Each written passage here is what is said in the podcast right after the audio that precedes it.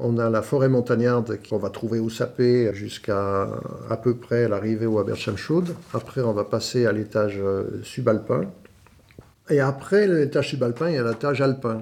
Mais on n'a pas franchement en, Chartreuse, parce qu'on n'a pas une attitude suffisante. L'élevage alpin n'existe pas vraiment. Mais par contre, on a, et on voit ça juste en dessous de la barre rocheuse de Chamchaude, ou si on est derrière sur le, au niveau de la folatière, on va trouver cette limite de la zone de l'étage subalpin de l'étage alpin, ce qu'on appelle la zone de combat, où la forêt disparaît, où les arbres de hautes tiges euh, ont de plus en plus de mal à exister à cause des conditions climatiques, de la présence de la neige, des périodes longues de gel. Et, Et, c'est ce qu'on appelle les zones de combat, où on va trouver l'aulne-vert, le genévrier, la, les formes rampantes de genévrier, de, et puis tous les petits ligneux, des, saules aussi, qui ressemblent plus à des tout petits arbustes, euh, voire même des plantes herbacées. Voilà.